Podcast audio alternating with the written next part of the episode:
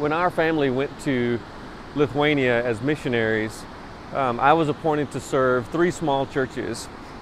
And one of them was in the little town, or not little town, uh, the city, third largest city in Lithuania, of Kaunas. And the, the general population of, of Lithuania is, is Catholic. And kind of, for the most part, they were, they were very skeptical. Uh, they didn't think that the United Methodist Church uh, was really even a church. You know, like to, to be a church, you needed to, to worship in a, a cathedral or a basilica, uh, not have worship in a, in a little storefront that used to be a bar, um, which is where we would meet for worship. And so um, Sunday after Sunday, we would gather in this little space and we would have a, a Bible study, and uh, then we would then we would have worship. And Linus was always there, and and Linus was skeptical too. And in fact, uh, Linus said uh, that that he was an atheist. Um, uh, he was kind of a, a kind of a big guy. Um, he was very young, uh, really really smart business guy in in the community. Um, and he was always there with his big smile. Um, and he was there because his wife, Jurgita, was our translator. And so I remember one particular Sunday, our, our topic for the day was discipleship. And we were studying uh, Matthew five thirteen. You know, that's that place where Jesus says, uh, you are the salt of the earth, and you have to be good salt. And, and so we were talking about uh, what does good salt do? You know, like uh, good salt will make you thirsty. Um, good salt will, will spice things up. It will help preserve things and prevent decay. Like if, if, if good salt is, is going to be effective, um, like it has to get close. Uh, it has to touch your food. The, the salt has to leave the shaker. And, and if good salt is going to be effective, it, it has to be in community. You know, like one grain of salt doesn't really do my mashed potatoes much good. Like the impact happens um, when we're together. And I remember um, catching Linus's eye as we're talking about these things. Um, and, and he was always listening, and he was always curious. And you know, because we needed his his wife, Jurgita, for pretty much everything that we did, he was around for our after-school program at the church, where where forty of the, the, the kids, poor kids from the community, would come every single day after school, and they would get a hot meal, and, and they would get some help with their homework. Um, because his wife, Jurgita, was our translator, he was always around when um, medical teams would come from Uh, the United States and from England, and, and when Chan would have a clinic, and, and the poor people from the community would come and, and get the medical attention. Um, and he would always be around. He would, he would uh, tag along for, you know, like after there was some event or some conference, when the missionaries and the work teams and the, tra- and the translators would all go to a local restaurant. Um, and he was there for the really good food and for the laughter and, uh, and, and for the friendship. You know, our text for today, um, it's it's a, a text about discipleship. Um, Jesus is um, standing at the shore, and, and he's teaching, and the crowd gets so big and starts starts pressing in um, that he gets uncomfortable. He's kind of running out of room. Like they were pressing in so much. Um, Luke tells us that they wanted to hear the Word of God. They wanted to hear what Jesus had to say, and, and, and so they're, they're pressing in. And you know, uh, that's how discipleship begins. And I wonder sometimes, um, am I pressing in enough? Do we press in to hear a word from God enough to make things uncomfortable?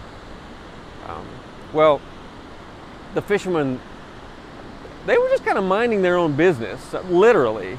And then Jesus commandeers one of their boats, And, and they put out just, just a little ways into the shallows, and he sits down to teach.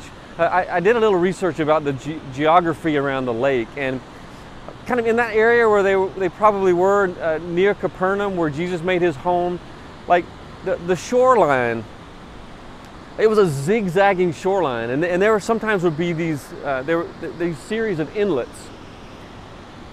So that if you were to, to, to go out, you know, into the water just a ways, you could have all of these people um, in, in this, what created like a natural amphitheater. And, and right out in the water, you could speak almost with a, your natural voice and be heard by everyone, more so than if you were standing on, on the shore right next to them. And so uh, Jesus, Uh, he finishes his sermon, and then he says to Peter, let's take the boat out into the deep water. And you know, uh, when the water gets deep, it can be a little scary. And, and Peter pushes back a little bit, you know. Um, it's not because he's afraid. Um, That's like his stomping grounds, but it's because he's tired. Like, he's exhausted. He's um, probably feeling a, a little bit annoyed, because here he was, out of the boat, off of work, after a, a long night of, of fishing. I mean, he's already cleaned his nets. He was almost home. Like, you know, uh, surely ready for a good coffee or some breakfast or a crawl into the bed. You night shift people know about that kind of fatigue, you know. You're, you're at the end of that kind of a day. And that's where Peter was at. But out they go, um, out into, uh, out into the deep water again. And you know, when the water gets deep, we begin to, to see who God really is. And that's what happened in our story. The, the nets were dropped. Uh, the fish that they caught were, were so many. Um, it was one of those moments, you know, like they knew something extraordinary was going on. Um, and there were, there were so many of them that uh, the, the boats were sinking. Um, I tried to imagine what that was like. I, I also wondered what kind of fish... What kind of fish were they? Uh, they say it could have been sardines. There's this uh, Kinneret sardine um, that in fishing season, they catch millions and millions of, of these sardines in a single night. And in Jesus' time, they would preserve them by pickling them, uh, pickled sardines. And and Magdala was the was the place where this industry was um, was a big deal. Another kind is uh, this fish called a biney, um, and they're huge. They're like thirteen to fifteen pounds. They can they can get even bigger than that, and it's it's like um, in the carp family, and it looks like a carp. And carps are kind of nasty, I think. Um, and and um, they they use the, the Jewish people will, will use these bineys um, for kind of like uh, Passover and and feasts and stuff. And then the, the, the third kind, and probably the most popular fish that, that, that comes out of the, the Sea of Galilee or the Sea of Gennesaret or, or the Sea of Tiberias, um, it's the same lake, just different names, is the what they call the musht. Um, and it's like the tilapia galilea, but it's also known as Saint Peter's fish. Um, But God shows up, and, and they get a sense of that. And I tried to imagine them being in that boat, like with those kinds of fish maybe, and there's so many of them that, that the boats are sinking. Like they've got to just be completely covered in this fish slime and, and, and, and all of the mess, which, you know, when you think about it, it's kind of appropriate, because another thing that happens when the water gets deep is that we begin to see who we really are. I mean, it really starts to get real, you know. Um, when I am in the presence of God, um, I began to, to realize just how small I am and how uh, sinful I am. In the presence of God, I become aware of my sin, and that's what happens with Peter. You know, um, he like falls down uh, and, and confesses, "Go away from me, Lord, for I'm, I'm a sinful man." Uh, Fred Craddock says, you know, and I love this, it's like with Jesus, uh, Peter's sin doesn't disqualify him. That same power that that uh, gripped Peter and, and uh, brought him to his knees is the same power that, that lifts him um, and, and uh, calls him into ministry. And you know, that's another thing that happens when the water gets deep. Uh, we begin to hear God's call to discipleship. Um, Howard Gregory, I, I really like what what he says in his commentary about this about this text. Uh, he says, "This call to fish for people, the outcomes are unpredictable when people risk encountering each other across cultures, groups, and traditions. When we move beyond the stereotypes we've embraced, it's an invitation to venture out into new ground or new depths, to new challenges in mission and ministry." He says that we come to realize that the most profound and significant experiences of, of God in life are not to be found in the safe ways and the safe places. And you know, um, if your experience is anything like mine, you know that people can be kind of scary out there in the deep places. And so, and so Jesus tells them, from now on, you're going to be catching people. I thought about that. Like, what does that mean exactly? I'm going to be catching people. Well, when it's fish, I mean, we, we catch them, we get them in the boat, we we scale, we clean them up, you know, we scale them, we, we get the guts out, um, and we get them we get them ready for the frying pan. Uh, we get them ready for the table. Um, I, I think probably the most widely used quote of Jesus um, in the New Testament about discipleship is the one at the end of Matthew's Gospel, where um, Jesus says, "Go and make disciples of all nations."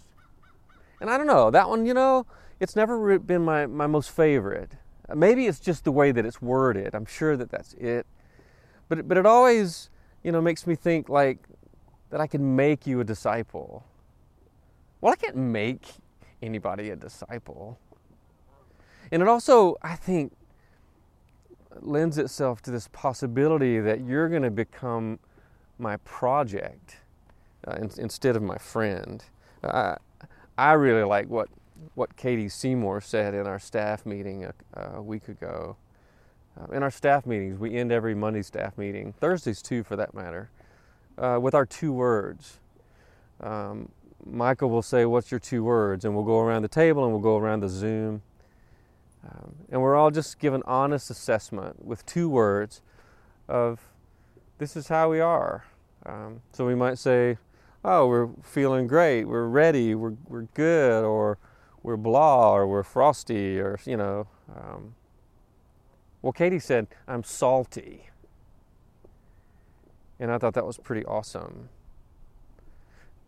Based on what Jesus says, you know, that means she's she's full of life. She's holy and, and spicy and, and contagious.